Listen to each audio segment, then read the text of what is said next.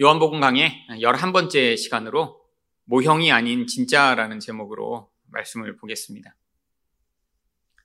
구약성경이 기록된 아주 중요한 목적 중에 하나는 앞으로 오실 예수님에 대해서 모형을 통해 미리 사람들이 기대와 소망을 가질 수 있도록 하는 것입니다. 구약에만 나오는 많은 것들이 그래서 예수님을 보여주고 있습니다.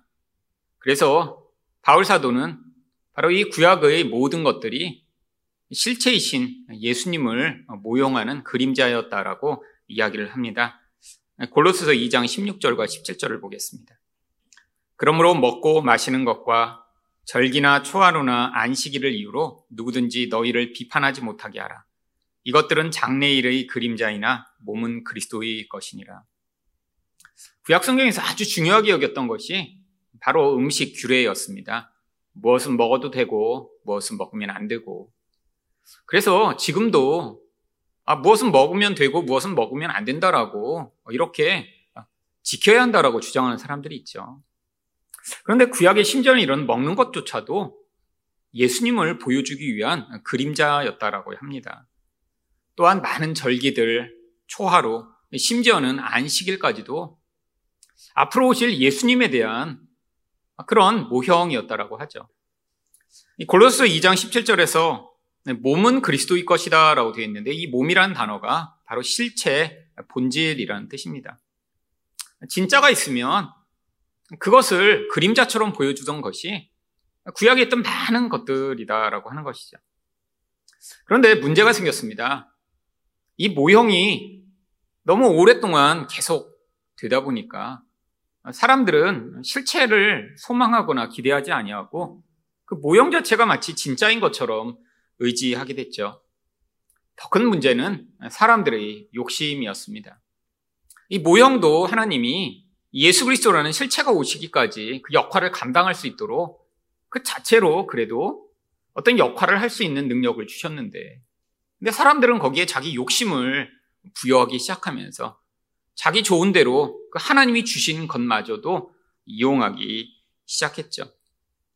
구약에서 이렇게 예수님을 보여주는데 가장 대표적인 모형 중에 하나가 성전이었습니다. 이 성전은 바로 이 죄 있는 인간이 하나님을 만나지 못하면 죽을 수밖에 없기 때문에 하나님이 예수님이 오시기까지 제사를 통해 죄를 씻고, 그리고 하나님을 만나 거기서 축복을 받을 수 있도록 임시적으로 주신 것이었죠.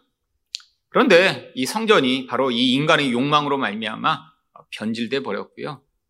또한 이 모형과 또한 실체를 구분하지 못한 사람들이 이 모형을 마치 실체인 것처럼 붙들게 되다가 왜곡이 나타나게 되었습니다. 모형은 실체가 오면 반드시 폐기되게 되어 있습니다. 바로 아파트도 모델하우스를 지었다가 진짜 아파트를 짓고 나면 이 모델하우스는 다 폐기 처분하는 것과 똑같죠.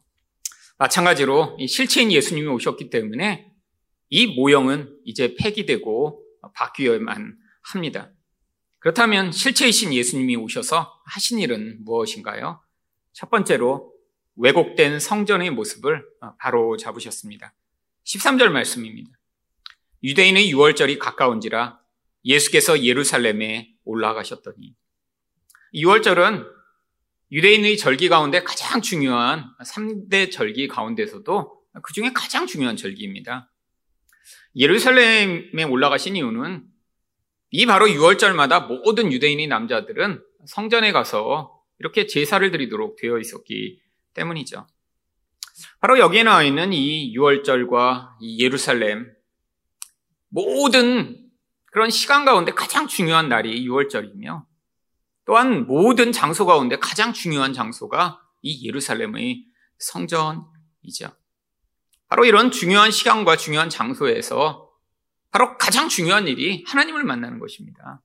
이 하나님을 만나기 위해 꼭 필요한 것이 바로 죄를 씻어야 하기 때문에 제물이 반드시 필요했죠. 그래서 14절은 이렇게 이야기합니다. 성전 안에서 소와 양과 비둘기 파는 사람들과 돈 바꾸는 사람들이 앉아 있는 것을 보시고. 여러분, 너무 당연하게 재물이 필요하기 때문에 거기에 그런 사람들이 필요를 채워줄 이 재물을 파는 것 잘못된 것인가요? 이것이 처음에는 편리를 위해 시작되었는데 점점 이렇게 인간의 욕망으로 말미암아 왜곡이 나타나기 시작했습니다.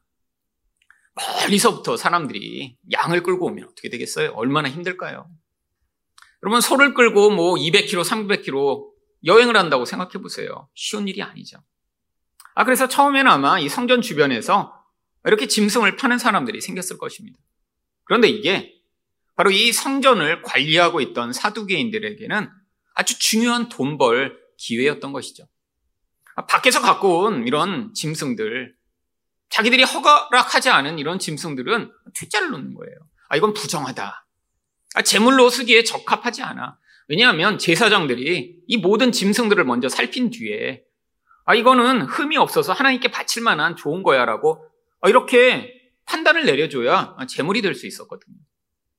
그리고 사람들이 갖고 오는 이 모든 짐승들을 다 퇴짜 놓은 뒤에 제사장들은 자신들이 바로 이 예루살렘에 아주 가까운 곳에서 큰 목장을 운영했습니다. 그리고 사람들을 동원해서 자기들이 키운 양과 소와 비둘기만 사람들이 판매할 수 있도록 한 것이죠. 이런 역할을 하기 위해 그래서 장사꾼들이 필요한 것이고요. 이들은 엄청난 돈을 내고 바로 그 수수료를 이 사두개인들이 받아 챙겼던 것입니다. 결국 사람들이 꼭 해야 하는 이 제사가 돈벌이 수단이 된 것이죠. 그런데 왜 성전에 또 이렇게 돈 바꾸는 사람이 있었던 것인가요? 바로 유대인 남자들은 1년에 한 번 성전세를 내도록 되어 있었습니다. 그래서 6월절마다 반세겔의 성전세를 냈습니다. 반세겔은 약 5g 정도밖에 안 되는 아주 적은 양의 은을 이야기합니다. 이 반세겔은 지금의 돈으로 환산하면 약 이틀치의 임금에 해당한다고 하더라고요. 그러니까 1년에 한 번 약 한 10만원에서 20만 원 정도 되는 그런 성전세를 냈죠. 근데 당시에 사람들이 이 돈을 로마의 동전을 사용했는데 이 로마의 동전에는 황제의 얼굴이 새겨져 있습니다. 유대인들은 이것을 우상숭배 금지라고 하는, 아무 것의 형상도 만들지 말라라고 하는 하나님의 명령에 이제 반대한 이런 잘못된 것이라고 여겨서 이 로마 동전을 직접 세금으로 낼 수가 없었던 것입니다. 그래서 동전 가운데 이런 형상이 새겨지지 않은 동전이 있었는데 그게 바로 두로 지방에서 사용되던 동전이었다라고 해요. 그래서 성전에서 성전세를 낼 때는 이 로마 동전을 가지고 와서 두로 동전으로 환전을 한 뒤에 그 다음에 이 두로 동전으로 세금을 냈던 것이죠. 그런데 이것도 이 사두개인들이 바로 이 환전상들에게 많은 돈을 받고 그들을 그 자리에서 이렇게 돈을 바꾸는 일을 하도록 허용했던 것입니다. 그러니까 이 환전을 하는데 엄청난 그런 수수료를 떼었던 것이죠. 그리고 사람들은 예배하러 성전에 왔는데 이렇게 짐승을 하나님께 드리고 죄를 씻기 위해서 엄청난 돈이 들었고요. 또한 1년에 한 번 바치는 성전 세금을 내기 위해서도 엄청난 수수료를 떼고 세금을 낼 수밖에 없었죠. 그런데 이렇게 돈을 많이 내더라도 이것이 정말 이런 성전과 이런 중요한 일을 위해 사용된 것이 아니라 바로 이 종교 시스템을 이용해 먹고 살던 이런 종교 지도자들과 또 그들과 붙어서 같이 장사를 해먹던 장사꾼들의 배만을 불린 것입니다. 이게 바로 시장처가 된 것이죠. 원래 성전은 성전 바깥들과 안뜰이 있습니다. 근데 사람들이 이 바깥들에 몰려들어서 거기가 짐승을 팔고 돈을 바꾸는 사람들이 가득한 그런 시장통처럼 변해버린 것입니다. 근데 이 성전의 바깥들은 바로 유대인이 아닌 사람들이 와서 기도하는 장소였습니다. 유대인이 아닌 사람들은 바로 이 성전의 안뜰에 들어갈 수가 없었기 때문이죠. 거기도 예배소예요. 거기도 성전이었던 것이죠. 그런데 바로 거기가 그렇게 시장통이 되니까 유대인이 아닌 사람들은 바로 그 시장터에 와서 기도할 수밖에 없는 그런 상황이 되었던 것이죠. 예수님이 그래서 어떻게 하십니까? 15절 상반절입니다. 노끈으로 채찍을 만드사 양이나 소를 다 성전에서 내쫓으시고. 여러분, 장사하고 있는데 어떤 한 청년이 오더니 끈을 만들어 막 소를 때리면서 이렇게 내쫓으면 사실 어떤 반응을 이 장사꾼들이 하는 게 정상적일까요? 아니, 그 청년을 잡아서 못하게 하는 게 일반적이죠. 여러분, 자기 재산을 이렇게 지금 누군가가 내쫓고 자기 하던 장사를 못하게 하는데, 근데 왜 사람들이 가만히 있었던 것이죠? 이 예수님의 너무나 확고한 권위가 바로 이들을 두렵게 했기 때문입니다. 아무도 그럴 사람이 없어요.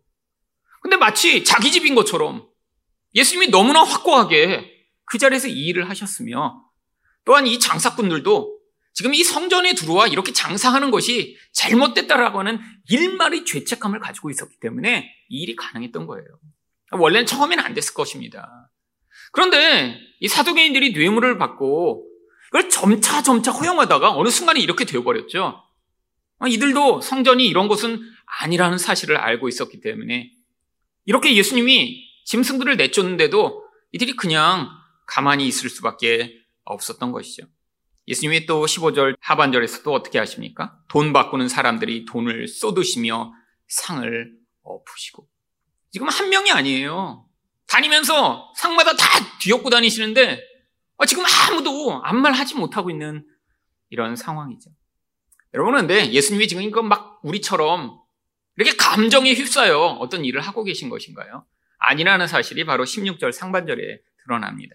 비둘기 파는 사람에게 이르시되 이것을 여기서 가져가라. 여러분, 우리가 화날 때는 감정적이 됩니다. 그러면 선을 넘어버려요. 이게 이제 우리가 화낼 때의 가장 큰 문제죠. 이 성전이 무엇을 위해 원래 주어졌는지를 알고 계셨기 때문에 그 목적에 맞게 이 일을 행하신 것입니다. 그래서 16절 하반절에 뭐라고 말씀하셨나요? 내 아버지의 집으로 장사하는 집을 만들지 말라.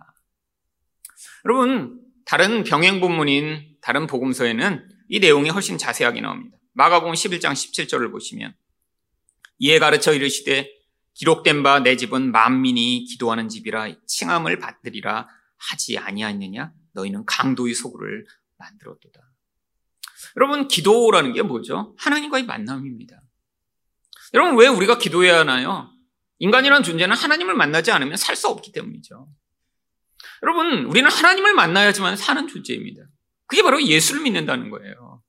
내 인생에서 다른 건 없어도 예수 그리스도가 없으면 나는 살 수 없습니다 라고 하는 것이 기도이고 예배입니다. 그래서 하나님이 이 예수님이 오시기 전까지 성전을 주셔서 하나님이 없으면 우리는 살 수 없습니다. 이 죄가 나를 지배하고 내 인생은 파괴적이며 어떤 행복과 만족도 누릴 수 없습니다. 하나님, 그래서 이 죄를 해결해 주시고 제게 축복을 내려 주시옵소서라고 간구하는 자들이 모여드는 곳이 성전인데, 이런 사람들의 갈급함을 이용해 바로 사람들의 그 모든 가치 있는 것들을 빼앗는 이 행위, 그걸 강도짓이라고 말씀하신 것이죠. 여러분, 근데 예수님이 이 일을 행하신 건 바로 구약에 예수님이 앞으로 오시면 이런 일을 행하실 것을 이미 예언하고 있었기 때문입니다. 스가리아 14장 21절을 보십니다. 이 말씀은 쉬운 성경으로 읽겠습니다. 그 날이 오면 만군의 여호와의 성전에 다시는 상인들이 없을 것이다. 왜 쉬운 성경으로 읽었냐면 한글 개역 성경에는 이 상인이라는 단어가 가나안 사람이라고 번역되어 있기 때문입니다. 원래 히브리어 단어가 가나안이라고 되어 있는데 이 가나안 사람이라는 뜻 자체가 상인이라는 뜻이에요. 그래서 여기서는 원래의 의미가 앞으로는 이렇게 성전 자체를 가지고 이렇게 사람들이 장사하며 남의 그런 이윤을 뜯어먹는 이런 일이 없어질 그날, 하나님이 주신 이 하나님과의 만남이 온전하게 가능한 이 날이 임하게 될 것을 예언하고 있는 것이죠. 바로 이 일에 대해 나중에 제자들이 바로 구약성경 시편 69편 9절을 인용하며 이미 성경에 이 말씀이 기록되어 있음을 기억합니다. 17절 말씀입니다. 제자들이 성경 말씀에 주의 전을 사모하는 열심히 나를 삼키리라 한 것을 기억하더라. 예수님이 이렇게 하나님의 전을 사모하여 이 일을 행하셨는데 이 일이 무엇을 가져왔나요? 결국 사람들은 언제 분노하죠? 언제 다른 사람을 미워하죠? 아니, 이 예수님을 죽일 듯이 언제 달려들게 되죠? 자기 이익이 빼앗기게 될 때, 내 욕심을 취하지 못하게 될 때 그런 반응을 하게 되는 것이죠. 결국 예수님은 성전을 청결케 하심으로 말미암아 이 하나님과의 만남을 방해하는 이 무서운 욕망을 예수님이 제거하시고 온전케 하시는 분이시라는 사실을 보여주신 것입니다. 여러분, 우리가 예수님을 만나면, 그래서 우리가 정말 하나님을 섬기는 사람이 된다는 것은 무엇을 의미하는 것인가요? 바로 우리가 하나님과의 만남이 가능한 우리 자체가 성전이 되어가는 것이죠. 여러분, 우리가 성전이 되어간다는 건 어떤 의미인가요? 우리 안에 정말 하나님이 요구하시듯 하나님과 같은 거룩함이 우리 안에 자리해 그 거룩함으로 말미암아 하나님과 우리가 함께 있는 게 전혀 불편하지 않은 것, 그래서 하나님과 영원히 함께하는 것, 이게 바로 구원의 가장 중요한 목적입니다.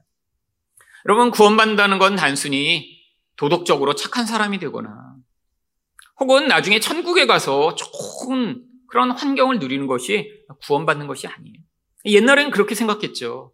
예수 믿고 그렇게 해서 이 고통스러운 삶에서 그냥 벗어나 내 환경과 내 상황이 풍요로운 그런 나라에 가게 될 그 꿈을 꾸는 것. 저도 옛날에 그렇게 생각한 적이 많이 있었습니다. 특별히 제 인생에서 고통이 찾아오고 힘들 때마다 그때 제가 생각했던 게 빨리 죽었으면 좋겠다, 차라리. 이렇게 이 땅이 힘든데 내 인생이 나아질 것 같지 않은데 차라리 천국에 가면 힘들지는 않을 거 아니야? 거기서는 행복하고 즐거울 거 아니야? 여러분, 천국은 우리 인생에서 이렇게 필요한 어떤 풍요로운 환경이 주어지는 곳이 아닙니다. 하나님 나라의 가장 본질은 무엇인가요? 그냥 하나님이 우리와 함께 하시는 거예요. 근데 왜 지금은 함께 하실 수가 없죠? 우리 안에 바로 이 죄악이라고 하는 것이 가져오는 그 더럽고 추한 것이 그 거룩하신 하나님과 함께 할 수 없게 만들기 때문이죠. 여러분, 우리 안에 이 죄가 만드는 가장 강력한 영향력이 무엇인가요? 바로 욕심, 탐욕입니다. 여러분, 그래서 바울사도가 이 탐욕을 우상숭배라고 부르는 것이죠. 여러분, 우상숭배가 무엇이죠? 하나님의 자리를 대체한 어떤 모든 것을 다 우상이라고 부르는 거예요. 여러분, 어떤 부처님을 놓고 그 부처를 섬기고 거기 절하는 사람만 우상숭배를 하는 게 아니라 결국 하나님을 대체하는 어떤 것이든 그 자리에 갖다 놓고 그것으로 하나님만이 주실 수 있는 진짜 행복과 만족을 추구하려고 할 때마다 우리는 사실은 우상숭배를 하고 있는 것이죠. 여러분, 우리가 하나님과 진짜 깊은 만남, 그래서 하나님이 주시는 진짜 풍요와 만족을 맛보기 위해 그래서 꼭 필요한 것이 무엇인가요? 바로 우리 안에 있는 이 탐욕이 제거됨으로 하나님의 자리를 차지한 그 강력한 것들이 우리 안에서 쫓겨나가는 것입니다. 여러분, 제가 미국에 있을 때 하나님이 정말 때때로 아주 은혜로운 손길을 통해 유학을 할 수 있도록 계속해서 공급하셨습니다. 거의 8년을 있었는데 그게 그냥 일회적 사건이 아니었어요. 정말 하나님이 계속해서 정말 1년에 수천만 원씩 드는 그 비용을 정말 이런저런 분들의 마음을 움직이셔서 공급하셨습니다. 그런데 하나님이 이렇게 공급하실 때 정말 제가 그 돈을 뭐 통제할 수가 있나요? 누가 언제 얼마를 어떻게 줄지 알지 못한 채로 기다려야 될 때가 많은데 정말 신기하게 어떤 때 등록금을 내야 되면 그만큼 또 돈이 많이 오고 그런 이상한 일들이 계속 벌어지면서 몇 년이 지났습니다. 그러다가 이제는 너무 익숙해졌어요. 하나님이 이렇게 다 주시는구나. 물론 제가 원하는 만큼 그렇게 주시는 건 아니죠. 꼭 주시려면 2배도 주실 수 있고 3배도 주실 수 있는데 정말 꼭 필요한 만큼 주세요. 신기하죠? 그래서 그만큼이라도 받으니까 얼마나 감사해요. 그런데 어느 시점이 딱 됐는데 돈이 어떤 데서도 오지 않는 거예요. 한 3개월 정도 너무너무 궁핍한 삶이 됐습니다. 그렇게 힘든 적이 없었어요. 그래서 처음에는 뭐 오겠지. 그게 한두 번도 아니고 정말 계속해서 그렇게 왔었으니까. 근데 오지 않는 거예요. 그래서 기도하지 않아도 하나님이 다 알아서 이렇게 주시는데 왜 지금 이 상황에서는 이렇지? 갑자기 마음이 불편해지기 시작했어요. 여러분, 근데 이게 사람이라는 게 그냥 숨만 쉬어도 돈이 나가잖아요. 여러분, 신기하지 않으세요?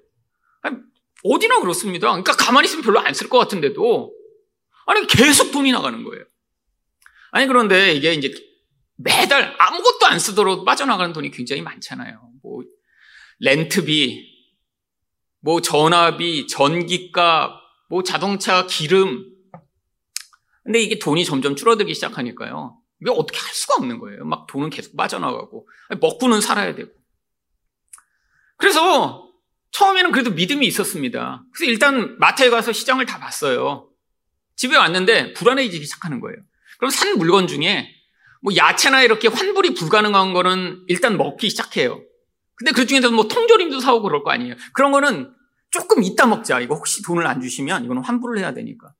근데 정말 아니 며칠이 지나서 당장 내일 돈이 얼마가 나가야 되는데 더 이상 돈이 없는 거예요. 그러면 그때 돈이 안 오나 봐. 그래갖고 다시 환불할 수 있는 물건을 들고 다시 마트에 갑니다. 미국은 정말 환불 시스템은 정말 세계 최고예요. 묻지 않아요, 그냥. 그냥 바꿔줘요, 그냥. 다시 바꿔서 그 겨우 몇만 원을 다시 받아갖고 갖고 와서 뭐 그걸로 기름값도 내고 막 그렇게 살아요. 아니, 근데 이게 점점 심해지니까 나중에는 못 견딜 상황이 되는 거예요. 여러분, 차를 타야 되는데 기름을 5,000원씩 넣고 다녔습니다. 그래서 5불씩.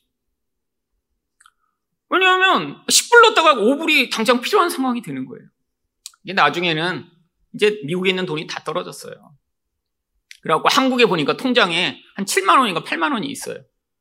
근데 이게 문제가 한국에서 그 7만 원, 8만 원을 보내면 그걸 쓸 수 있는 게 아니라 이 수수료를 떼는데 수수료가 3만 얼마인 거예요.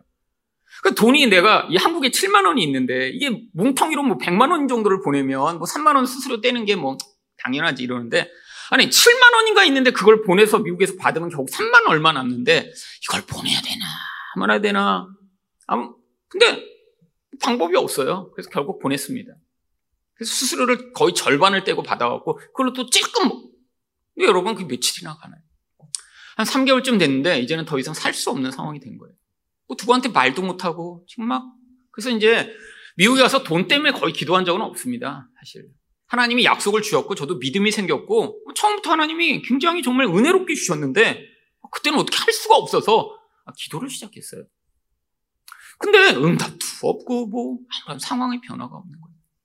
아니 그런데 마침 아내가 이제 미국의 어떤 이제 성경 공부하는 곳에 이제 갔는데 거기서 이제 리더를 하라고 해서 이제 리더를 하기로 그 다음 주부터 하기로 했는데 그 단체의 그 성경 공부 단체의 그 원칙 중에 하나가 리더가 되려면 그 모임에 올 때 이렇게 정장스럽게 옷을 입고 와야 되는 거예요.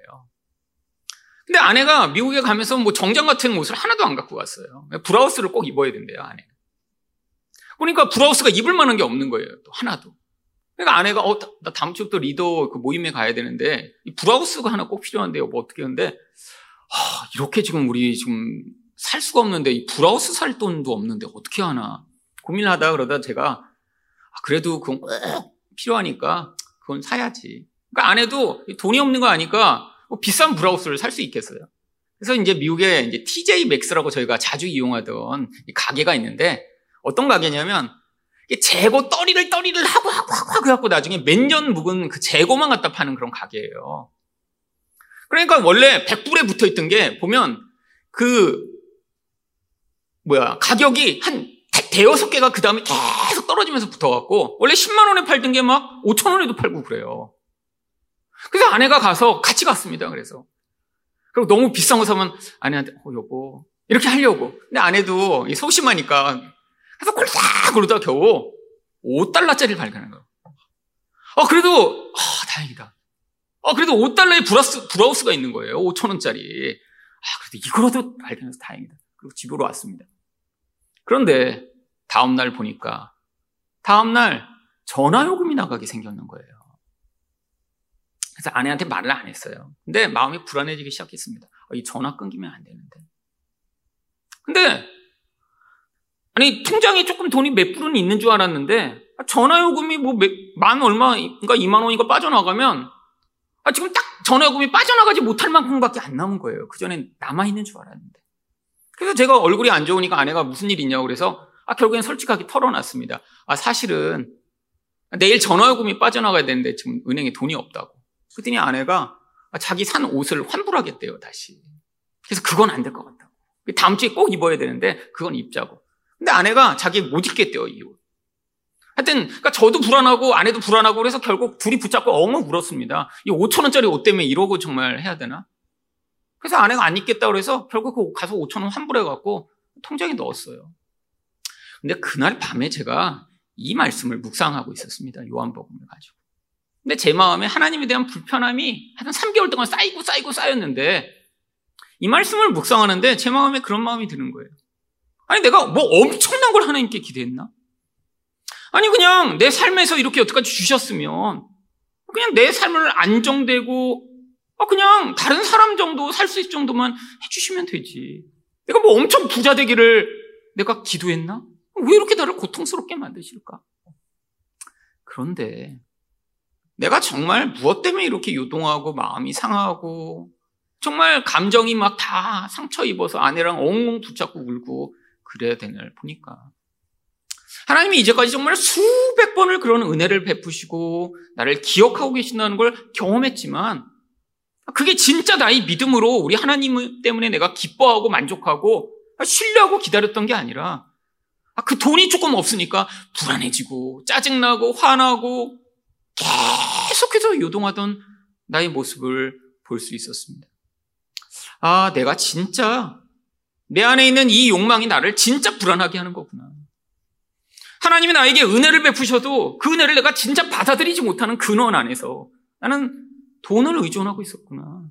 하나님이 나를 벌 주시거나 고통하게 하시기 위해서 이렇게 하시는 게 아니라 내 영혼 안에 있는 이 진짜 행복하지 못한 것들을 붙들고 있는 이 마음이 근원을 바꾸시고자 그래서 하나님과 더 깊은 은혜와 친밀감의 자리로 인도하시고자 지금 이 상황을 사용하시는 거구나 사실을 깨달았습니다. 그런데 참 그걸 깨닫고 나니까 그때까지 정말 한 3개월 동안 있었던 그 모든 과정이 제 안에서 오히려 감사한 거예요.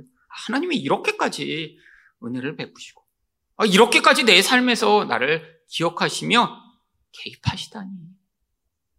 근데 참 신기하게 늘 그렇지만 그렇게 말씀으로 정말 깨닫고 나면요 그 다음에 하나님이 이전의 그 모든 상황이 마치 언제 그랬냐는 식으로 변화가 일어나는 거예요. 근데 그날 그런 묵상을 하고 제가 아내랑 그 말씀을 나누고 하나님이 이러니까 하나님이 정말 이게 나를 벌 주시고 내 기도가 약해서 들어주시지 않는 게 아니라 하나님이 은혜라고 우리 아내랑 나누고 났는데 근데 그날 마침 한국에서 어떤 집사님이 전화가 오셨습니다. 집사님이 사실 정기적으로 저희를 후원하시던 분이셨어요. 근데 그때 원래 1년에 한 2번 정도 이렇게 정기적으로 후원을 하시던 분이 그냥 중간에 전화 오시더니 갑자기 마음에 저희 가정에 이렇게 돈을 좀 모아갖고 보내시려고 했는데 중간에 갑자기 급하게 보내실 마음이 들었다는 거예요. 그래서 그때 돈을 몇백만 원을 보내주셨어요. 그래갖고 그때 그렇게 그냥 고통스럽던 그 한 3개월의 그 기간이 끝났습니다. 제가 그때 또 깨달았죠. 정말 상황이라는 거. 하나님이 다 이 상황을 통해 통제하시며 진짜 중요한 영적 깨달음과 은혜를 깨닫고자 개입하시는 것이지. 정말 내 마음이 변화되면 내 본질이 바뀌면 그래서 정말 이 땅에서 하나님이 기대하시는 영적인 그런 배움을 배워나가는 것이 정말로 하나님의 은혜이며 하나님의 개입이다라는 사실을 정말 아주 생생하게 기억이 납니다. 정말 제 본질 자체는 하나님을 그렇게 의존하고 사랑하는 자가 아니었는데 하나님이 이렇게까지 내 인생 가운데 개입하심으로 말미암아 정말 제가 이전에는 경험하지 못했던 그 은혜의 자리로 이끌려온 이 과정, 이게 바로 하나님이 우리 인생에서 우리가 아무리 열망하는 것을 많이 가져도 얻지 못하는 만족과 기쁨을 주셔 우리 진짜 함께 하시는 하나님이 되시고자 하시는 그런 개입인 것입니다. 두 번째로 실체이신 예수님이 오셔서 하신 일은 무엇인가요? 모형 대신 진짜 성전을 보여주셨습니다. 18절 말씀입니다. 이에 유대인들이 대답하여 예수께 말하기를 내가 이런 일을 행하니 무슨 표적을 우리에게 보이겠느냐. 여러분 이런 어떻게 보면 난리가 났는데 아니 사람들이 그 예수를 그 일을 하지 못하게 막은 게 아니라 와서 표적을 보이라고 이야기합니다. 어떻게 된 것이죠? 바로 자기들도 알고 있던 이 성전이 이런 식으로 돼서는 안 돼라고 하는 그 일들을 예수님이 행하시며 그 권위를 보이시니까 혹시 당신이 메시아야? 라고 하는 의혹이 들었던 것이죠. 메시아가 임하시면 어떤 표적을 보이실지 구약 성경이 여러 가지를 이야기를 하고 있습니다. 그러니까 그 중에 하나 표적을 보이라는 거예요. 사람들이 기대하던 표적은 무엇인가요? 뭔가 놀라운 거예요. 마치 마귀가 예수님을 시험할 때 요구했던 성전 그 높은 곳에서 뛰어내려라 라고 요구했던 것과 같은 거예요.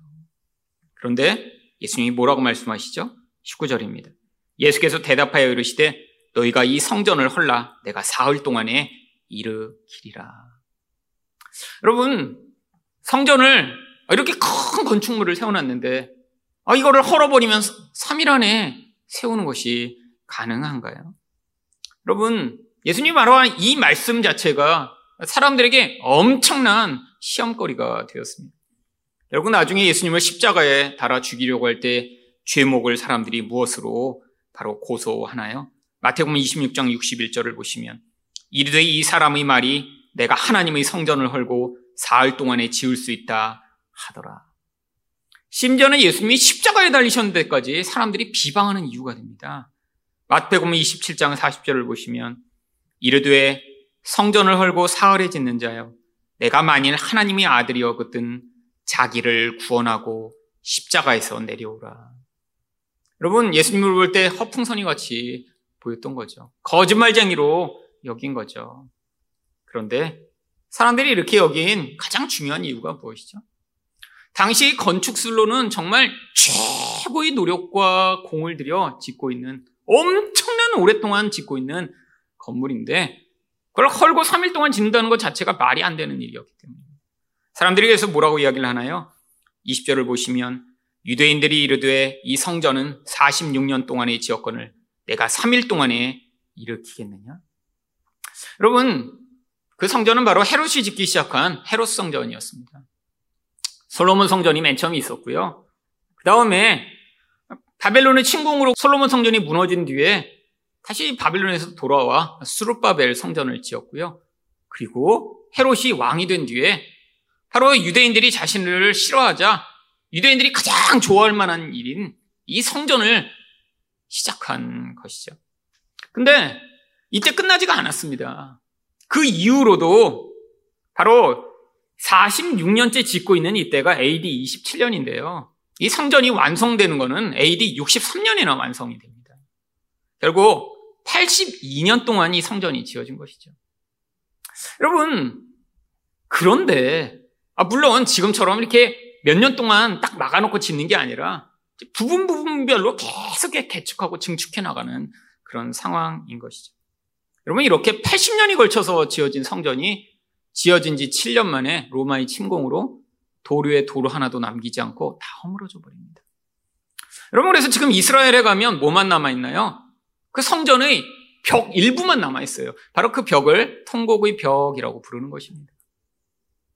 여러분, 아니 이렇게 인간이 공들이고 애쓴 성전이 왜 이렇게 무너져 버린 것이죠? 진짜가 왔기 때문입니다.